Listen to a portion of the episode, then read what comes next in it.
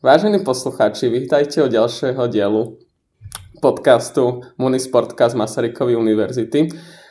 Dneska sa budeme baviť o veľmi aktuálnej a kontroverznej téme, ktorou je barefoot. Naše pozvanie prijala magistra Pavlína Bazalová, ktorú tým pádom vítam. Děkuji za pozvání a všechny zdravím. Vlastne pôsobíte na Fakulte sportovných studií ako asistentka, ďalej študujete doktorský program kinantropologie a rovnako ste vyštudovaná fyzioterapeutka, takže verím, že vaše informácie budú prínosné pre našich poslucháčov. A hneď by som začal prvou otázkou. O barefoote, alebo barefoot obuvi počul už asi, asi každý z nás, ale vedeli by ste charakterizovať, čím je tento typ obuvy špecifický, alebo čím sa odlišuje od bežnej konvenčnej obuvy? A určitě a hned na začátku tady možná narazíme na problém, protože barefootová obuv je v podstatě jako marketingový pojem. Není to pojem, který by byl někde legislativně ukotven. To znamená, že si s tím pojmem a můžeme trošku hrát, můžeme si trošku hrát s tím, co tam vlastně patří, nepatří, jakou charakteristiku by ta bota mohla mít. A, ale kdybych to měla hodně zobecnit, tak ten úplný základ je, že by ta bota měla respektovat tvar nohy, což většinou znamená, že je širší v oblasti prstů a toho přednoží.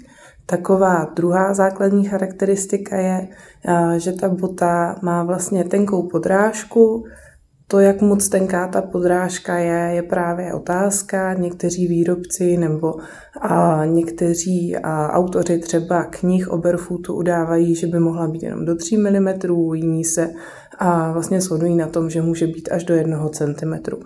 Takže i tam se jako ty názory a celkem rozlišují. A v čem se ale zase shodnou, že by ta podrážka, respektive celá ta bota, měla být ohebná. Měla by být ohebná do všech směrů. To znamená nejenom tak, že spojím špičku patu, ale měla bych být schopná vlastně tu botu srolovat a v podstatě se šroubovat jakýmkoliv směrem, aby se dokázala přizpůsobit všem povrchům. Ta bota je zároveň lehká a taky platí, že by neměla mít žádný drop. Ta podrážka by měla být rovná, neměl by být vlastně žádný rozdíl mezi patou a špičkou, to znamená, ta bota nemá žádný podpatek. U sportovní boty potom právě se hovoří o tom dropu, že tam není ten rozdíl. To si myslím, že asi je taková ta úplně základní charakteristika. Dneska se ještě můžeme setkat s tím, že se přidává vlastně takový požadavek na to, aby ta bota byla dobře ukotvená na, na noze, a aby nebyla vlastně volná pata, aby nám ta pata nelítala v úvozovkách, a kam se jí zachce, ale byla ukotvená na tu vlastně podrážku, to znamená třeba sandály by se daly považovat za barefootovou obuv, pokud budou splňovat ostatní požadavky, ale třeba oblíbené žabky úplně ne. Dobré. A chcel by som sa ďalej spýtať, aké výhody plynú o, z takéhoto typu obuvy oproti bežnej konvenčnej, alebo prečo sa vlastne došlo k prechodu k barefoot obuvi v tak značnej miere? A myslím si, že takovým tím jako základním předpokladem byl v podstatě návrat k tomu, a aby jsme co nejméně ovlivnili tu nohu a změnili vlastně chůzi jako takovou. Aby ta bota neměnila to, jak chodíme, jak ta vlastně naše noha vypadá, jak se chová, a, ale aby se spíš bota přizpůsobila noze a ne naopak. A bota se vlastně v průběhu času, a to už se tady bavíme někdy od dob gotiky, stala vlastně jako zásadním prvkem módy a, a oblékání. To znamená, byl to nějaký doplněk, který musel splňovat určité požadavky a postupně vlastně ztratil tu čistě ochranou funkci, kterou původně vlastně bota měla. Dobré. Uh, takže v podstate už sme si povedali nejakú tú charakteristiku a prečo vlastne barefoot obu v poslednom čase je na výslni, dalo by sa tak povedať. Uh, ak som bežný človek, ktorý celý život nosil konvenčnú obu, ako by som sa mal postupne dostať k barefoot obuvi? Typujem, že to nemôžem robiť skokovo, aby nenastali nejaké zdravotné problémy, ale je nejaký ako návod alebo nejaký spôsob, ako sa dostať k tomu? Určitě se dá jako poradit obecný návod, ale tady můžu říct, že je to hodně individuální. Já bych řekla, že tady je obrovský rozdíl mezi tím, jestli ten člověk bude mít nějaké zdravotní obtíže nebo nebude. A pokud řekněme, že ten člověk je takový ten jako běžný zdravý člověk, nemá žádné chronické obtíže, bolesti toho pohybového aparátu, tak ten přechod samozřejmě bude mít o něco jednodušší než člověk, které, který už nějaké potíže, onemocnění má. A Potom taková další důležitá položka je to, jestli ten člověk vůbec je zvyklý chodit bos. Jestli vůbec třeba doma vyzuje boty, nebo i doma se přezouvá hned do nějakých pantoflí, do nějakých pevných papučí a je zvyklý i vlastně doma chodit v obuvi, i venku, nikdy se vlastně nevyzuje, pořád je zvyklý na nějakou pevnou botu, tak tady ten přechod bude trvat o něco déle a bude potřebovat si vlastně na tu barefootovou botu a zvykat prostě postupně. Takže pokud vlastně ten člověk není zvyklý, tak je potřeba jednak vybrat správně tu první barefootovou botu, což je taková otázka možná sama pro sebe, a jak na to. A potom já vždycky doporučuji začít pomalinku. Tu, no, ty boty ještě mezi sebou střídat, střídat s tou konfekční obuví a začít to nosit třeba jenom když jdu do obchodu zpátky, prostě na malé časové úseky a pozorovat, jak se ta noha vlastně chová, jak na to reaguje. Zkusit občas i boty vyzout úplně, zvyknout si vlastně na to prostředí, které, které máme, to znamená zvyknout si třeba chodit v trávě nebo někde po lese a prostě zjistit, jak vůbec ta noha je schopná reagovat na to prostředí, jestli vůbec je schopná reagovat, nebo už ta citlivost je tak změněná, že je to třeba někomu extrémně nepříjemné vůbec chodit na boso a opravdu potřebuje pomalu tu nohu jakoby otužovat a zvykat. A nebo naopak jsou lidi, tam jsem třeba patřila i já, kteří byli odmala zvyklí se všude vyzouvat, zvykat ponožky, chodit na boso a tím můžu říct, že ten přechod mají, nechci říct úplně zadarmo, ale mají ho rozhodně mnohem jednodušší a nedělá jim takové problémy. No a potom ta skupina právě těch lidí, kteří už mají ty zdravotní potíže nebo mají nějaké onemocnění, tak tam já vždycky doporučuji, aby to skonzultovali s někým, kdo se tady vlastně tím tématem a zabývá. Může to být podolog, může to být fyzioterapeut, může to být lékař a tam už je to opravdu na tom, jakého odborníka si ten člověk vybere, ale myslím si, že to stojí za tu konzultaci a vlastně zvážit všechny ty benefity a eventuálně i negativa, které ty bota, ta bota může tomu člověku prostě přinést. Dobre, a keď už jsme pri tom výbere bot, Aké sú tie základné charakteristiky, na ktoré by mal, podľa ktorých člověk by si mal vybrat tu svoju barefoot botu? A, tak, dneska už ten výběr je velmi široký, což může pro někoho být až matoucí, ale určitě pořád platí, že ta bota by se tomu člověku měla líbit. Takže já vždycky doporučuji fakt jít prostě i podle toho, co vlastně jako chci za botu, co se mi líbí, co od té boty já čekám. A potom, co se týká té jako specifiky toho barefootového obouvání, tak u toho barefootu se hodně dbá na to, aby tam byl nadměrek. Aby ta bota opravdu seděla a aby tam byl ještě nějaký prostor navíc. A u těch dospělých se doporučuje ten minimální nadměrek kolem půl centimetru, většinou se končí někde kolem centimetru, úplně co jsem viděla maximum centimetr a půl. Jo, rozdíl je potom, kdyby šli třeba do běžecké obuvy nebo do obuvy na nějaké treky a sportování, tam ten nadměrek může být i větší, ale na tu běžnou chůzi tak se většinou pohybujeme od půl centimetru až centimetru.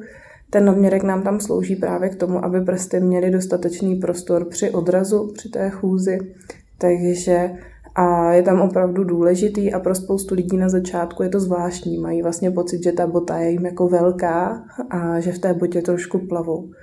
Takže je potřeba to vybrat opravdu s tím nadměrkem, takže musím vidět, jak dlouhou mám nohu, jaká je délka té boty. To je jeden požadavek. Ta bota musí sedět v té šířce. Takže pro někoho je i nezvyk, že vlastně sedí jakoby anatomicky, že má stejný tvar, jako má ta noha, že neomezuje ty prsty, neutláčí ten palec. Takže je potřeba i na tohle si vlastně zvyknout a tu botu opravdu vybrat podle tvaru své nohy, takže někdo má třeba delší druhý prst, někdo má nejdelší palec, takže i na to musím koukat, když tu botu vybírám. No a samozřejmě ta bota musí sedět, musí sedět v patě, musí člověk mít pocit, že když si tu botu prostě obuje, zaváže, a nebo jakkoliv jinak upevní na tu nohu, takže se v ní cítí prostě komfortně, že mu opravdu jako sedí. Takže z tohto hlediska vlastně objednávání online asi odpadá pri barefoot botách oproti tím konvenčním. Není to určitě ideál, já vždycky doporučuji minimálně při těch jako prvních barefootových botách, anebo pokud vybírám určitý typ, takže většina lidí začíná s takovou tou běžnou obuví, kterou nosí třeba do práce a v průběhu dne, ale když si pak budu vybírat botu na sport nebo na běhání nebo na nějakou jinou činnost, tak ta bota už třeba bude dělaná na jiném kopitě, musí zase sedět trošku jinak, tak tam vždycky doporučuji prostě do té kamenné prodejny, a nebo když teda objednávám online, tak si objednat více robot a prostě to pořádně doma proskoušet. Ale můžu říct, že dneska ty kamenné prodejny, opravdu tam jsou lidi, které to téma zajímá, kteří se zajímají o to obouvání a myslím si, že dokážou poradit mnohem víc, než když si člověk prostě doma zkouší sám pate robot a není si úplně jistý. Uh-huh. A v podstatě mám pocit, že tak v okolí koluje názor, že vlastně barefoot boty jsou vhodné do nějakého přírodného terénu iba a v podstatě na mesto jsou v podstatě vysloveně nevhodné. Aký zastáváte vy názor k této tematike? Tak, a já si myslím, že i to město nám dává vlastně důležitou zpětnou vazbu. A samozřejmě jakoby ta logika toho, že barefootová bota, chůze na boso a vlastně patří do toho našeho jako přirozeného prostředí, což by byla nějaká ta příroda, les, louka a podobně. Samozřejmě dneska to prostředí se výrazně změnilo od toho, co bylo kdysi. Dneska máme spoustu chodníků, cest a podlah a podobně. A je otázka, jestli prostě ta barefootová bota je teda optimální nebo není. A já určitě jako nedoporučuji těm lidem, aby chodili jenom po těch přírodních površích. Myslím si, že to město opravdu naopak nám dá tu výraznou zpětnou vazbu, protože je to ten o něco tvrdší povrch a tím pádem mnohem rychleji vlastně zjistím, jestli ta moje chůze je taková, jaká by měla být. Jestli opravdu nechodím třeba výrazně přes patu nedupu, třeba přes jednu nohu výrazněji než na tu druhou. Takže tam si myslím, že je fakt jako důležité chodit s tou botou všude. Klidně začít na nějakém měkčím povrchu, začít třeba v té přírodě, ale vůbec bych se nebála i toho města. Myslím si, že každý, kdo ty barefooty na sobě nějakou dobu měl, tak by mi i potvrdil, že město není jenom rovný tvrdý povrch, ale že tam těch povrchů je celá řada, že se střídají.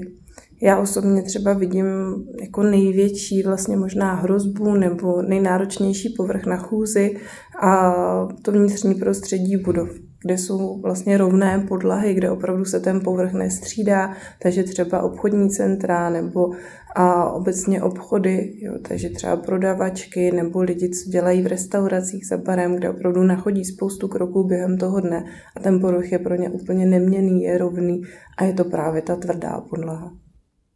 Dobre, takže v podstate od týchto ľudí by bolo vhodné zvoliť tú barefootovú obuv na cestu do práce a z práce, ale vyslovene v tej práci by bolo lepšie zvoliť niečo aspoň s nejakým podpadkem, aby to otlmilo tie, tie nárazy, by se hmm. povedať.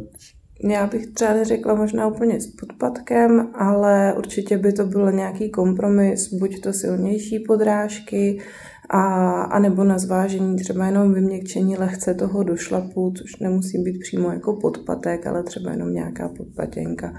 A, ale je to vždycky už potom hledání toho kompromisu, protože to prostředí opravdu není přirozené, ta pracovní doba nám taky není úplně přirozená a najednou je to obrovská zátěž a nakumulovaná do pár hodin denně, se kterou se musí ty naše měkké tkáně prostě vyrovnat. Dobre, teraz by som prešiel plynule k biomechanike pohybu, čo sa týka nejakej konvenčnej obuvy, v barefoot obuvy, ale tiež by som sem zaradil aj chôdzu na boso, keďže asi sa dozviem od vás, že barefoot obu a sa líši, tá chôdza v barefoot obuvi sa mierne líši od chôdze na boso. Ako, ako to reálne je vlastne, čo sa týka tejto témy? Je tady rozdíl mezi chůzí na boso, chůzí v barefootové obuvi a samozřejmě chůzí v nějaké konfekční obuvi. A Trošku problém tady těch všech studií, které jsou na to dělané, je, že jsou většinou jednorázové. Že je to jednorázové měření, kdy prostě člověka, který třeba nemá předchozí zkušenost s barefoot obuví, obuju do barefootové obuvy a prostě ho nechám dvakrát projít po nějaké místnosti, chodníku a běžeckém pásu, už je celkem jako jedno. A dívám se na to, co se vlastně bude dít s tou chůzí. A problém ale je, že my vlastně tušíme nebo a víme to zase třeba z těch kmenů, kteří se celý život pohybují na boso, že ta dlouhodobá adaptace vlastně na ten typ obouvání tam je, ale určitě ji neuvidíme během deseti minut, během hodiny na tom člověku. Takže u těchto těch studií ten rozdíl rozhodně je. Ukazuje se, že se mění a délka kroku, ukazuje se, že se mění způsob došlapu, způsob odrazu od prstů a mění se i vlastně rozložení tlaku, jakým dopadáme vlastně na to chodidlo. A, ale je tam potom obrovský rozdíl mezi tím, když se budeme dívat právě na ty osoby, které nikdy vlastně klasickou botu na noze neměly a celý život se pohybují na boso, a na někoho, kdo vlastně barefootovou obuv dostal poprvé v životě na, na tu nohu a teď se s tím musel nějak poprat. Takže já tam vidím takový trošku nedostatek vlastně v tom dlouhodobém sledování, co se vlastně děje, co se děje s tou chůzí, co se děje s tím chodidlem a nebo třeba s celým pohybovým aparátem toho člověka. A kdybych měla zhrnout úplně ty základní rozdíly, tak už jsem říkala, že se zkrátí krok. To bývá často i rada pro někoho, kdo začíná vlastně s barefootem a aby první, co udělal, tak malinko zkrátil krok. Tím zkrácením kroku vlastně způsobíme to, že změníme dopad na patu. Najednou nedopadáme vlastně na hranu paty, ale snažíme se dopadnout na co největší vlastně plochu chodidla, na co největší plochu paty a aby to tlumení bylo vlastně co nejdokonalejší, když bych to hodně jako zjednodušila. Takže to je taková první položka. Ten druhý bod, se kterým to souvisí, tak je potom vlastně zrychlení frekvence těch kroků, vlastně zvýší se kadence chůze, což vlastně ve finále znamená, že rychlost chůze jako taková zůstává stejná, protože se o něco zkrátí krok, ale zrychlíme vlastně tu kadenci.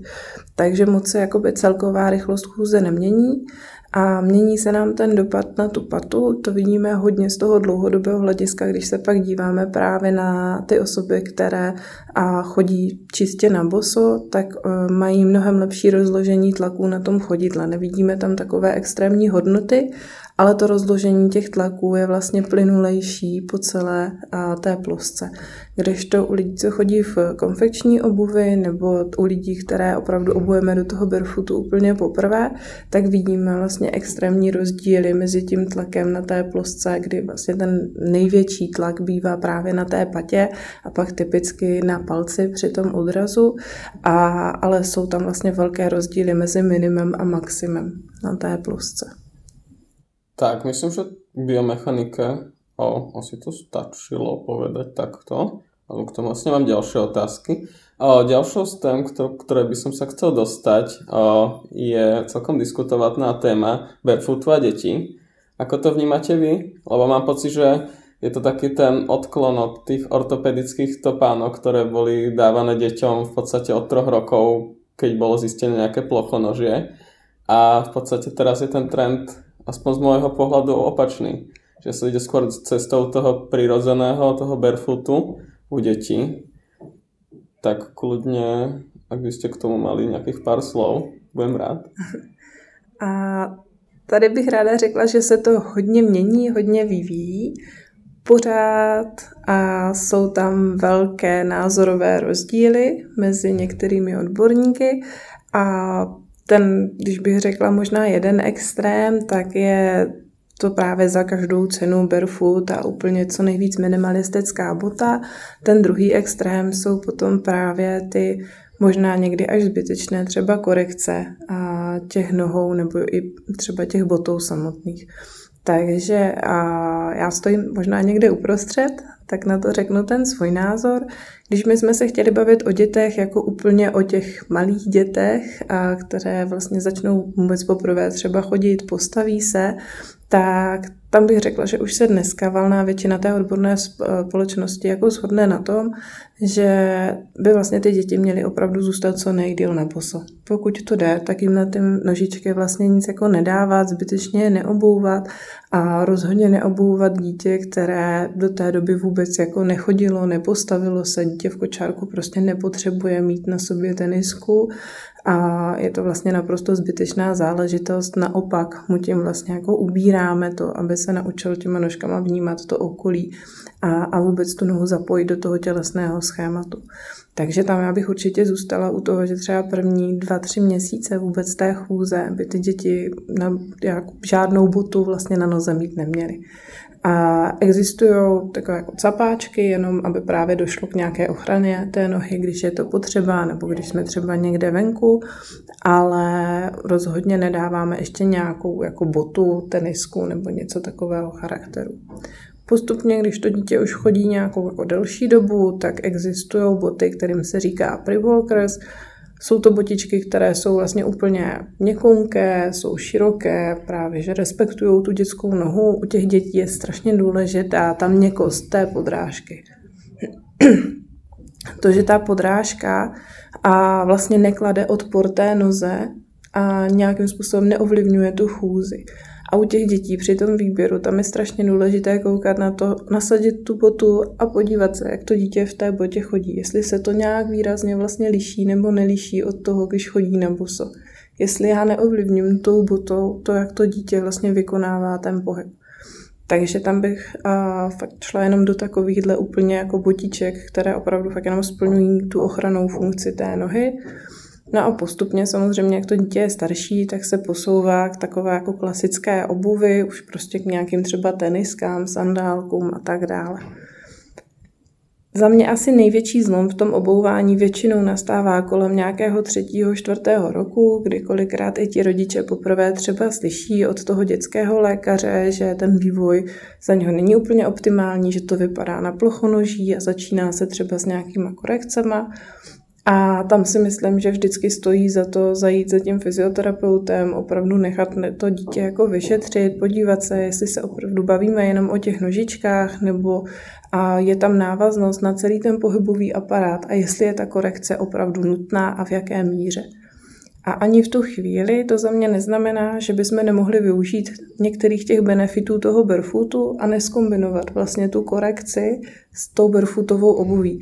Protože si myslím, že Vlastně neexistuje důvod, proč by bota měla být úzká v oblasti těch prstů, toho přednoží, proč by vlastně měla měnit to nastavení a postavení toho chodidla.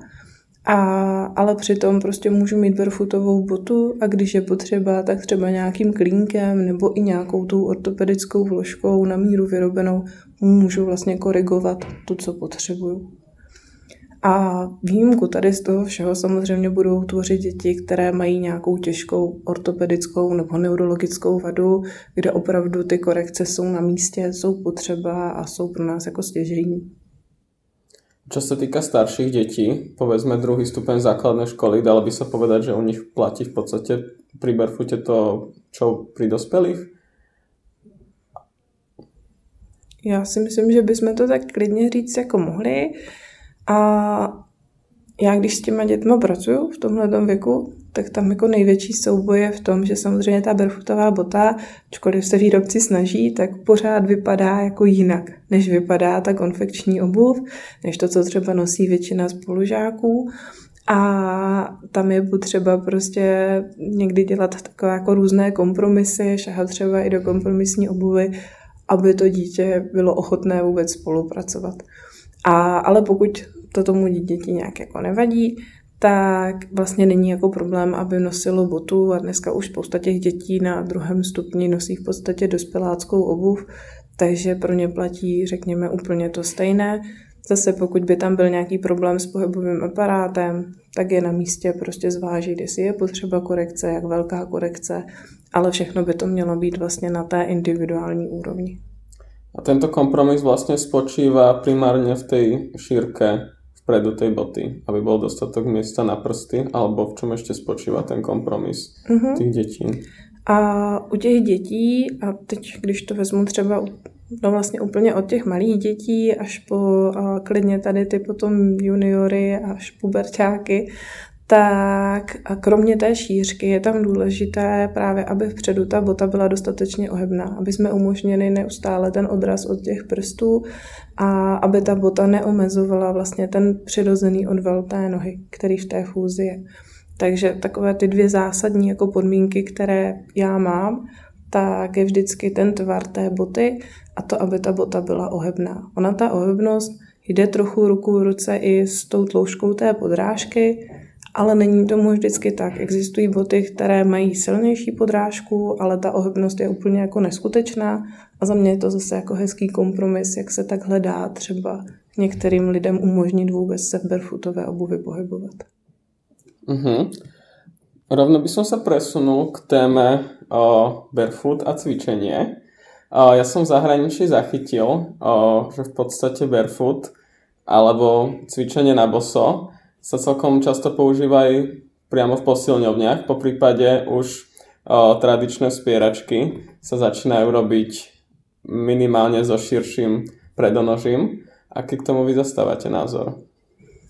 Uh, tady si myslím, že by bylo na místě možná jako si rozlišit, o, jaké cvičení, o jakém cvičení se vlastně bavíme a jestli se bavíme o rekreačních sportovcích anebo o někom, kdo opravdu jako je tím výkonnostním sportovcem, tím profesionálem. A každá bota, která je dělaná speciálně pro nějaký sport, tak tomu sportu přináší určitou výhodu. To znamená, když budu lozit prostě na stěně, tak budu mít nějakou lezečku, která má do barefootu hodně daleko, a, ale přináší mi prostě výhodu v tom sportu. Fotbalista prostě taky nebude hrát s barefootovou botou, ale bude mít na sobě tu kopačku, která má určité specifika. A to stejné vlastně bude platit i v té posilovně, i u těch lidí, co dělají vzpírání, silový trojboj, což jsou sportovci, které asi ty spěračky mají na nohách jako nejčastěji. A spěračka přináší velkou výhodu v tom, že je to pevota, která je hodně pevná, tam je ta podrážka vlastně pevná v celé své délce, aby přinášela co největší stabilitu a má podpatek což je obrovská výhoda jak u spírání, tak pro některé jedince i v silovém trojboji, tam se to trošku liší podle toho, jaké mají vlastně anatomické dispozice. A, ale vlastně umožňuje jim lepší napříjmení trupu, třeba u dřepu, a tím pádem vlastně můžou zlepšit jednak jejich výkon a trošku i tu jako stabilitu v tom pohybu jako takové. A to, že už potom ta spěračka, a to už dneska ten trend takový je, že trošku jde do toho, že ne, vlastně neutěsňuje tu přední část nohy tak, jak dřív byly, prostě ty spěračky uší, dneska už jsou širší, tak si myslím, že jako krok dobrým směrem, že to určitě jenom pomůže ještě zvýšit tu stabilitu, dokázat se opřít i o ty prsty, které vlastně patří do té opory toho chodidla.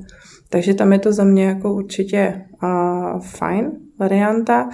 Ale rozhodně bych jako neřekla, že by měli všichni spěrači nebo všichni trojboři zahodit svoje spěračky, koupit si barefootové boty a začít cvičit jenom prostě v barefootech. Prostě je to něco, co jim přináší výhodu do toho jejich sportu a tím pádem prostě jdou tady tím směrem.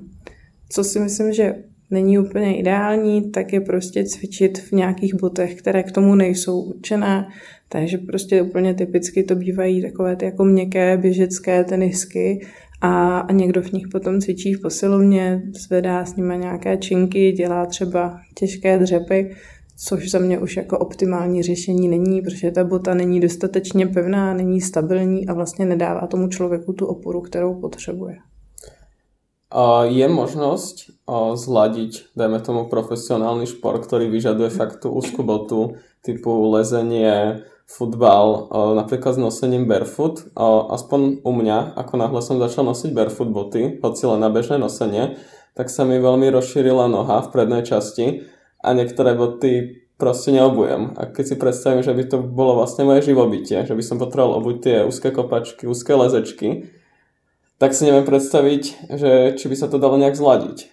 Je nejaká možnosť, alebo je lepšie pri týchto profesionáloch radšej ostať pri konvenčných botách a radšej skúsiť ísť cestou nějakého cvičenia na nohu, na plosku?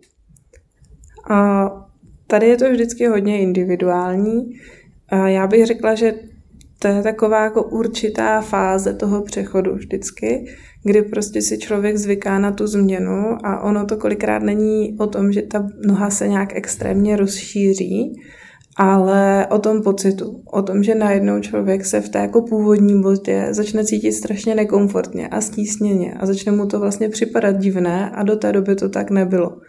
A takže tam je to potom vlastně umět si tohle z toho vyříkat, jestli je to to, co vlastně jako chci a jsem trošku jako ochotný tomu obětovat, a nebo ne. A moje zkušenost je taková, že dokud eh, tady ti sportovci nemají vlastně potíže s tou nohou nebo někde na té dolní končetině, tak to obouvání moc neřeší a samozřejmě fungují zaměřením na ten výkon. A, ale jakmile přijde nějaký problém, tak už jsou ochotní dělat ty kompromisy a vlastně se o tom trochu bavit. Takže většinou je to tak, že nejdeme úplně hned do toho barefootu, ale třeba jenom cestou nějakého kompromisu nebo nějaké minimalistické obuvy a pomalu a postupně se snažíme vlastně propracovat dál a zase záleží, jak to reaguje, jak reaguje vlastně ten výkon na, na tady tuhle tu změnu. Jo, já můžu říct, že třeba u lesců, kteří prostě lezou do těch úzkých lezeček, tak oni jsou na ten nekomfort vlastně zvyklí a už jim to jako nepřijde a nepřijde jim to jak takový rozdíl. A, ale myslím si, že jsou sporty, což třeba můžou být a, jako běžci, kde ten rozdíl jako bude, bude výraznější. Dobre, rovno by som premostil k o behu a barefootu. Ja mám pocit, že v poslednej dekáde sa premiesilo asi XY nejakých dogiem, čo sa týka behu. Najskôr to bol minimalizmus, teraz to prešlo do absolútneho maximalizmu.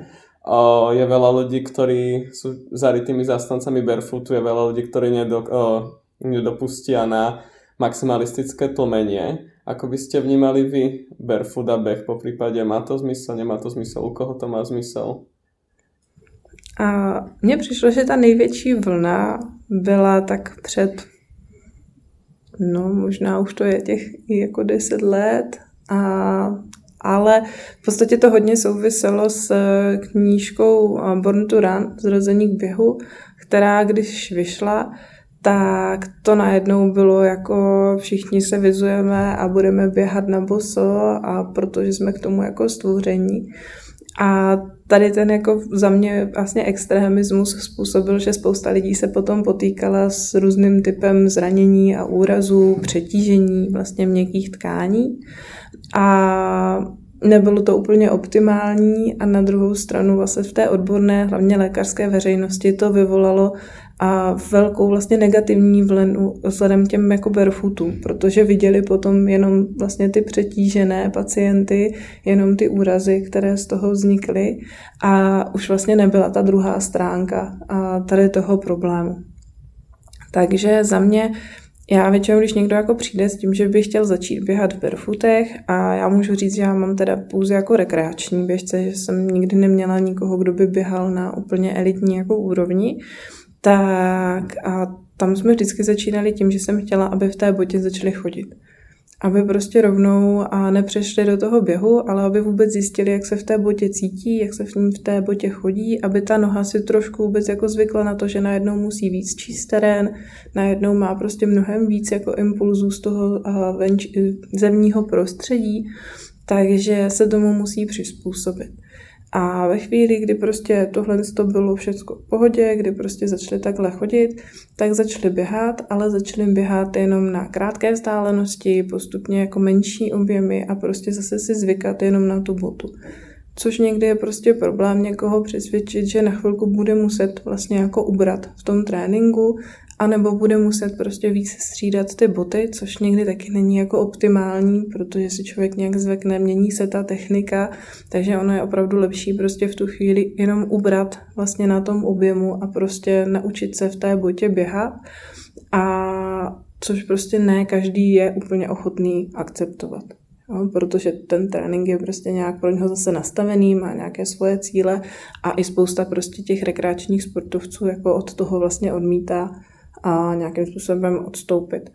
Takže tam bývá jako někdy ten problém v tomhletom, ale za mě jako postupně to má smysl přejít, ale je potřeba opravdu jako dávkovat ten přechod postupně. Taková jako druhá stránka mince, tady budou samozřejmě zase elitní sportovci, kdy já určitě nebudu tvrdit, že prostě barefootová obuv někomu zlepší tady jako extrémně výkon. Myslím si, že jako spíš naopak. Jo? Že dneska ty technologie, které jsou a co se týká materiálu té obuvy, tak prostě dokážeme dneska vytvořit botu, která naopak těm běžcům jako ty výkony prostě bude zvyšovat. Takže je to jako, tak asi jako se vším prostě něco za něco a člověk si musí trošku vybrat v tu chvíli, co vlastně chce, co od té boty očekává. Jestli očekává to, že mu dá ten prostor, že nechá tu nohu pracovat tak, jak by měla pracovat, anebo od té boty očekává to, že mu vlastně bude jako dopomáhat tomu výkonu. Tu mi napadla otázka. V podstate v behu existuje taká kompromisná obu, ktorá má nulový drop, ale zároveň zachováva pomerne vysoké tlmenie. O, aký je zásadný rozdiel v tejto obuvi a napríklad v behu, v barefootovej obuvi? Mm-hmm. A tam to stojí tak jako na středu. Největší vlastně rozdíl v té biomechanice běhu, který se udává u barefootové obuvy, a versus klasická běžecká obuv je vlastně změna dopadu. A ta barefootová obuv vlastně v vozovkách hnutí ty lidi mnohem víc dopadat přes špičku potom na celou tu plochu toho chodidla, když to běžet v klasické běžecké obuvi, tak tam vidíme větší dopad přes patu. Většinou na hranu paty, protože tam bývá výrazný do, drop, bývá tam právě to vyměkčení té paty, které ten dopad umožňuje. Ta barefootová bota ho nemá a dopadat přes patu na celé chodidlo by v tu chvíli pro toho člověka znamenalo vlastně extrémní přetížení té tkáně a v oblasti té paty. A taky na to potom doplácejí achilovky a samozřejmě plantární fascie, s čímž se pojí ty nejčastější jako komplikace, které s přechodem a na barefootovou obuv v běhu máme. Takže ten rozdíl by se dal jako popsat v tomhle, že se mění ten došlap. Nicméně, já jsem tady asi jako velký zastánce toho, že bota není spása a není to prostě to jediné, co nám jako stačí k tomu, aby se něco změnilo. Že vždycky ten člověk, a to může být chůze, běh, cvičení, musí prostě pracovat sám na sobě a musí vlastně vědomě pracovat s tím, jak běhá, jakou má techniku. Takže já vždycky těm lidem doporučuji, aby si našli nějakou běžeckou školu nebo trenéra, který se prostě a, zaměřuje na trénink to je běžecké techniky a vlastně nechali si poradit prvně tam nezávisle na tom, v jaké obuvi vlastně běhají, tak aby měli tu zpětnou vazbu, jak vypadá ta jejich technika, na čem je potřeba zapracovat. Určitě ta bota nikoho jako sama o sobě nespasí. Jasne. Ešte by som sa teraz takou oklikou vrátil zase späť na začiatok. Uh, dá sa aplikovať to, čo sme sa bavili o barefootovej boty a, bote a nosenie v meste, dalo by sa to aplikovať aj na bežeckú barefootovú botu, tým pádom v podstate je OK v tom behať aj po meste, po prípade tá barefootová bota na beh by bola vhodnejšia skôr do terénu. Je tam nejaký rozdiel v tomto? To je taková jako těžká otázka. A tady se ukazuje, že tím nejdůležitějším faktorem je vlastně naběhaný objem za týden nebo za měsíc, záleží zase mm, podle třeba i autora a nějakých těch studiích, ale ukazuje se, že prostě pokud někdo běhá velké objemy, tak opravdu ten nápor na ty měkké tkáně v té barefootové obuvi nezávisle vlastně na té technice běhu je prostě obrovský. Je tam jako velký nápor právě na achilovky a na ty plantární fascie, které vlastně musí tlumit ty dopady, musí prostě najednou odvádět mnohem větší práci, než když člověk má tu klasickou běžeckou obuv. No a s tím souvisí ten povrch. Ve chvíli, kdy běhám opravdu po tom tvrdém povrchu, tak ty nároky na to tlumení jsou ještě větší, než jsou na nějakém a měkčím, nespevněném povrchu. Takže tam si myslím, že pokud opravdu někdo běhá velké objemy, tak ta jako klasická barefootová obuv nemusí být úplně tím nejlepším řešením a bude možná jako fajn sáhnout po nějakém tom kompromisu tak jak už to tady vlastně zmiňoval, tu trošku silnější podrážku. Jasně. Tak, za mě by to bylo asi k tomuto tématu všetko. Bolo by niečo, čo by ste ešte chceli doplniť poslucháčom? Asi už nemám co doplnit. Nie, tak ďakujem vám za to, že ste prijali naše pozvanie a budeme sa na poslucháčov tešiť pri ďalších dieloch podcastu Munisportka z Masarykovy univerzity. Tak já děkuji za pozvání a nashledanou. Nashledanou.